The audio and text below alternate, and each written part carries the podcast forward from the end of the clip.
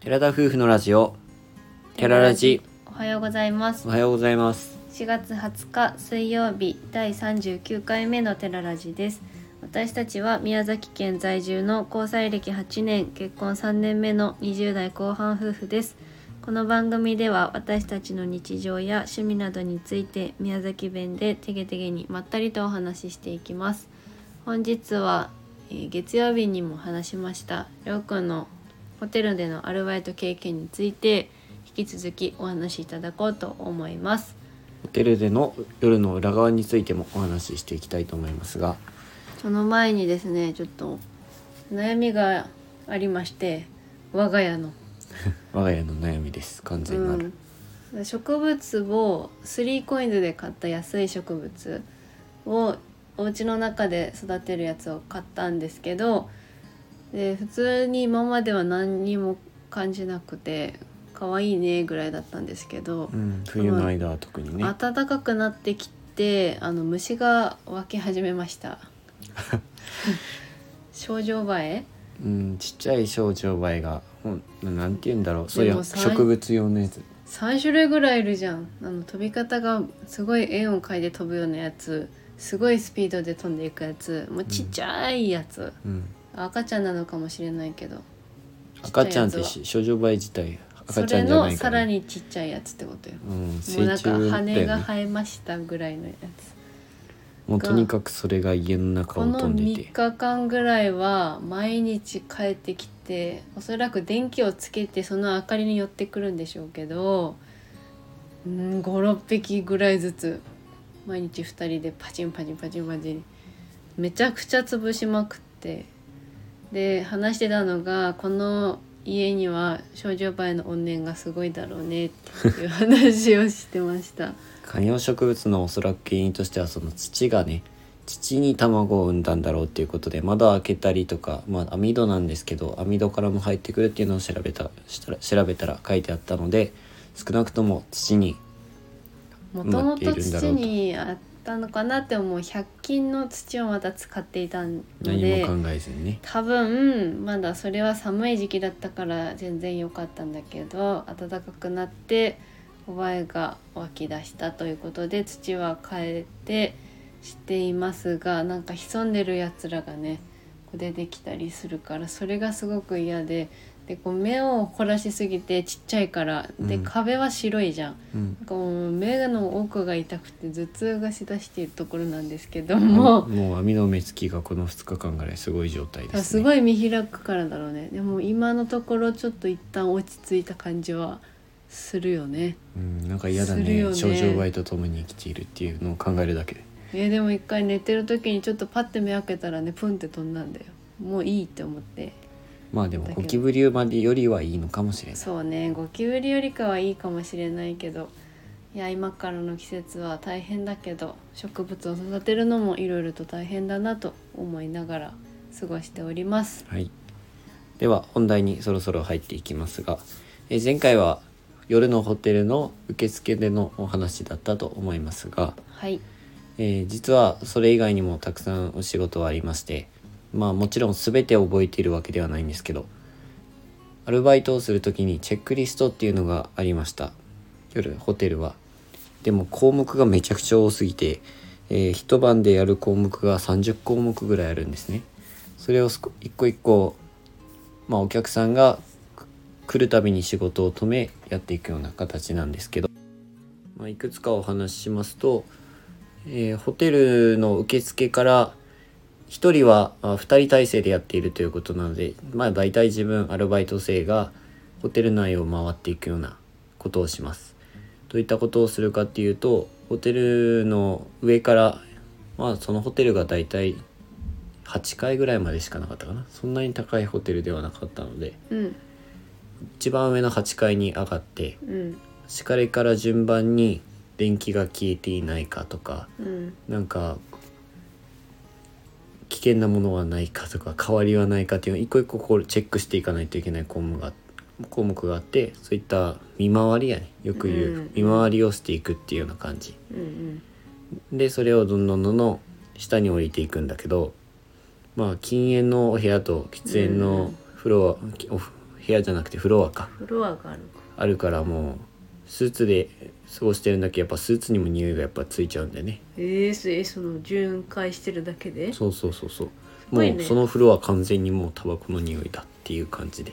えー、自分はタバコは吸わなか吸わないので現在もでまあちょっとうーん気持ち悪い気持ち悪いって言うとちょっとあれやけどねあのその時はいいんだよね私あの服についた匂いを後から嗅ぐ時が、うわーくざいってなるもうタバコのフロアのについてはもうタバコの匂いがやっぱりどうしてもついちゃうような感じかうんまあ、なフロアに分けてるのはいいよねうん、でと見回りをする途中に、えーコインランドリーがあったんですよね、うんコインランドリーのまあ中はいいんだけど乾燥機の方うんは結構ホコリが溜まりやすくてへえホコリを、まあ、簡単に本当に掃除をするような感じそうやっちゃうそういったことをしたりとかえっ、と冷氷機っていうんだっけあの氷を作るやつ、うんあるね、冷氷機だっけ、まあ、名前あ製氷機うん、名前忘氷れ機ちゃっじゃなたいけど冷氷機じゃなくてそれを管理したりとかそういったあと自動販売機自動販売機の中は開けないけどそういったのを確認していくような感じかな、うんうんそういった仕事をやっていきます意外とそれだけでも時間が1時間近くかかるぐらいなのですごく丁寧に見ていかないといけないような感じかなうーんと思いますほですごく廊下を回ってる時に自分がいつもいつもっていうとおかしいですけどつい気になってしまうことがありましてううん何気になってしまうというかうんもうどうしようもないんだけどあの壁が薄いですよホテルってうん基本的に特にビジネスホテルだからかもしれないけどまあそうだろうねテレビの音とか普通に廊下にも聞こえるしうんもうガンガン喋ってる声も聞こえるんだけどうんやっぱビジネスホテルっていうことで出張できてる方もいらっしゃるんでしょうね自分そういうの全然わからなかったんですけどこうやっぱりホテルに出張に来られた方が、まあ、夜のお仕事をする方を呼んだりとかすることもあるみたいで自分は受付にいる時になんかすごい若い女の方とか来られるなとは思ってたんだけどそれを一緒に入るその職員さんからこういう仕事の方だよっていうのを聞いて、えー、そうだったのかってすごく気になって、やっぱり壁が薄いから、もういろんな音とか声とかもやっぱり聞こえてくるんですよね。で、エレベーターをどうしても使わないと、下の階に降りれないので、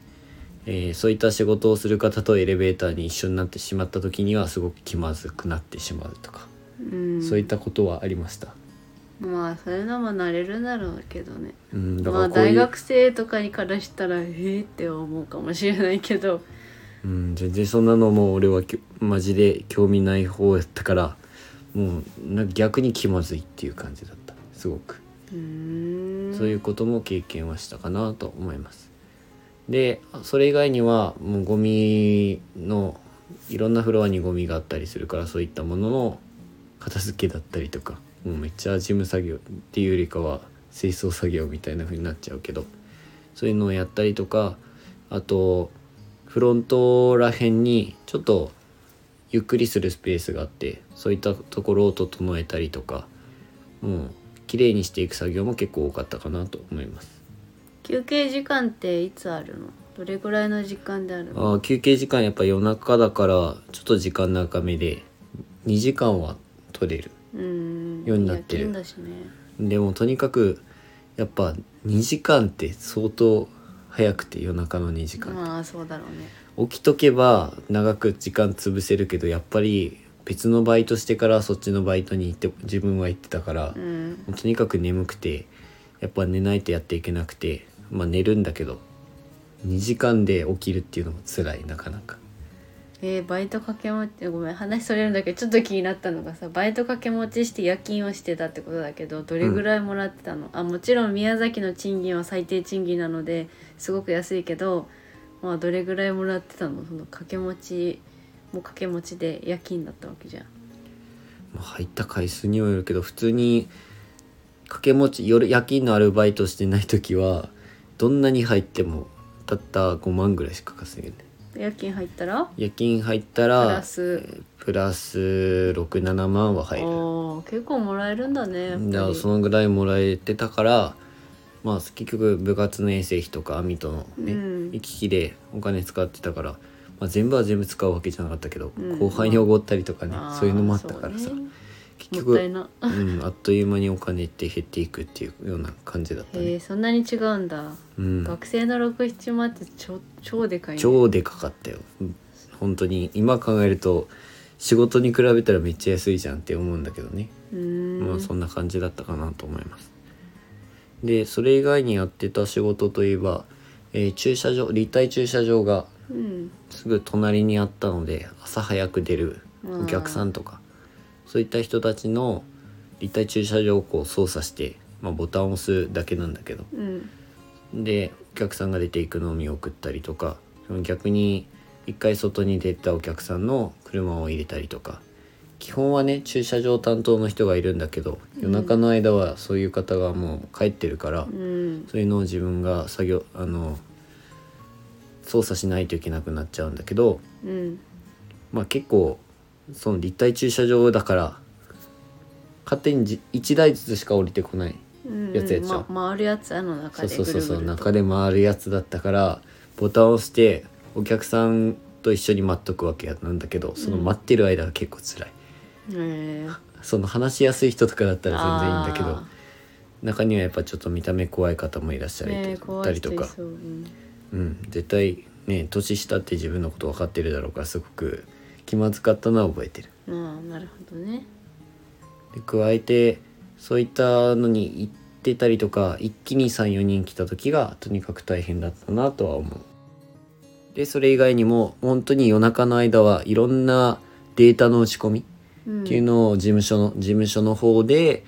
いろいろ打ち込んでいかないといけないんだけど本当パソコン作業をひたすらしてるみたいな。そんな打ち込むことあるあるってよそれがねお客さんのデータであったりとかそのどどの県から来たとかそういう処理が結構あって。うーんそのどういったカードを使ったとか支払い方法だったりとかへえそういうのを打ち込まないといけなくてそれが結構大変だったなんか利益とかのに最終的につながるんだろうねだよねそうい統った計作的な業をの取やるっのてかたかななだから夜のアルバイトのうち実際にずっと動いてる先見回りとかっていうのが10時間あるうちの2時間は休憩と考えて8時間のうち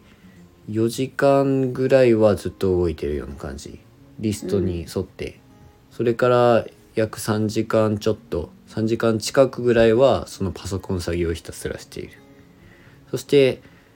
朝7時ぐらいになってくるとやっぱり出ていくお客さんとかもうチェックアウトのお客さんとかが出てくるからもうフロントにそこからずっと立ってて8時半までか8時半までの8時までやって8時半ぐらいにアルバイトが終わるような感じかなうーんだから朝来る方たちに今度は引き継ぎをしてっていう作業になっていくかなとうん意外と大変なアルバイトではあった実際どう学生に勧めたいアルバイトに入るまあ儲かるといえばやっぱ夜勤は夜勤だから学生にとってはすごくいいとは思うけどうん本当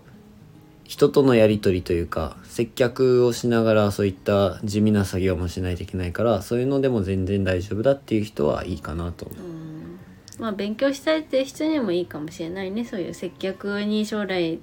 接客業になりたいとかうん、いう人とか言葉遣い学びたいとかいう人にはいいかもね学かに生時代からそういうの学んでると就活にも活かせるだろうし社会人になってからもそれなりに立ち振る舞いとかうん、いいかもしれない活かせる仕言事葉遣いは確かにすごく学んだかな。うんだってレジとかだとそんなにないじゃんね言葉遣いっていうかうん、あのお金の数え方とかはなら習えるけどさうんそういうのはいいかもしれないねそうだねただ夜のアルバイトをしていてすごくちょっとだけいいことがあってタクシーの運転手さんうんが毎回来る人がいて、うんまあ、その方が毎回来るたびにコーヒーをおごってああくーじゃれるっってたいねうなのんをかコーヒーもらいよったねうん、っていうのがそのアルバイトの中の唯一の楽しみであった、うん、聞いたことあるわもらって帰ってるの見たことあるかもしれん、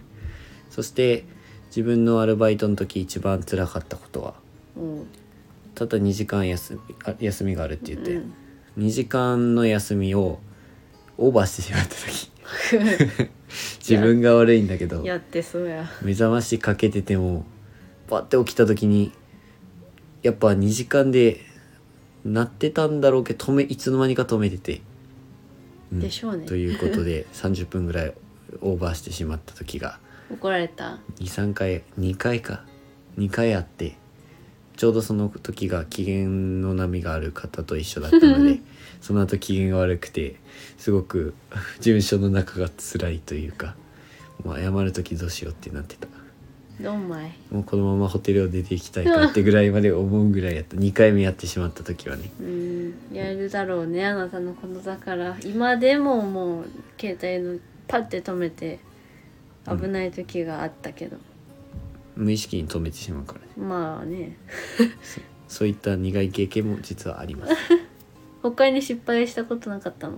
ホテルの中でいやもちろんちょっとした作業の中で失敗してるまああ思とうけどそすれはあごるいけど失敗したってことはなかったお客様に対しての失敗はほとんどなかったけど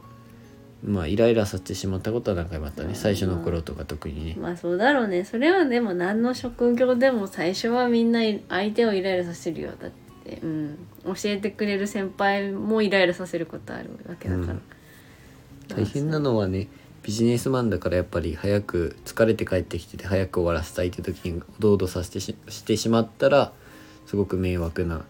そうだよななんだろうなって思うよね。リラックスする場所だからねホテルって、うん、まあ大変なお客さんとかもいっぱいいらっしゃったのでまたそれはいろんな話の中でそこもしていきたいなとは思ってます。うんまあでもそれがあるおかげで自分はこうしようああしようって、まあ、お客なりの態度とかうん、その逆にホテルマン側の気持ちも分かったりするから、うんそれはあるよねそれはなんかお互いにいい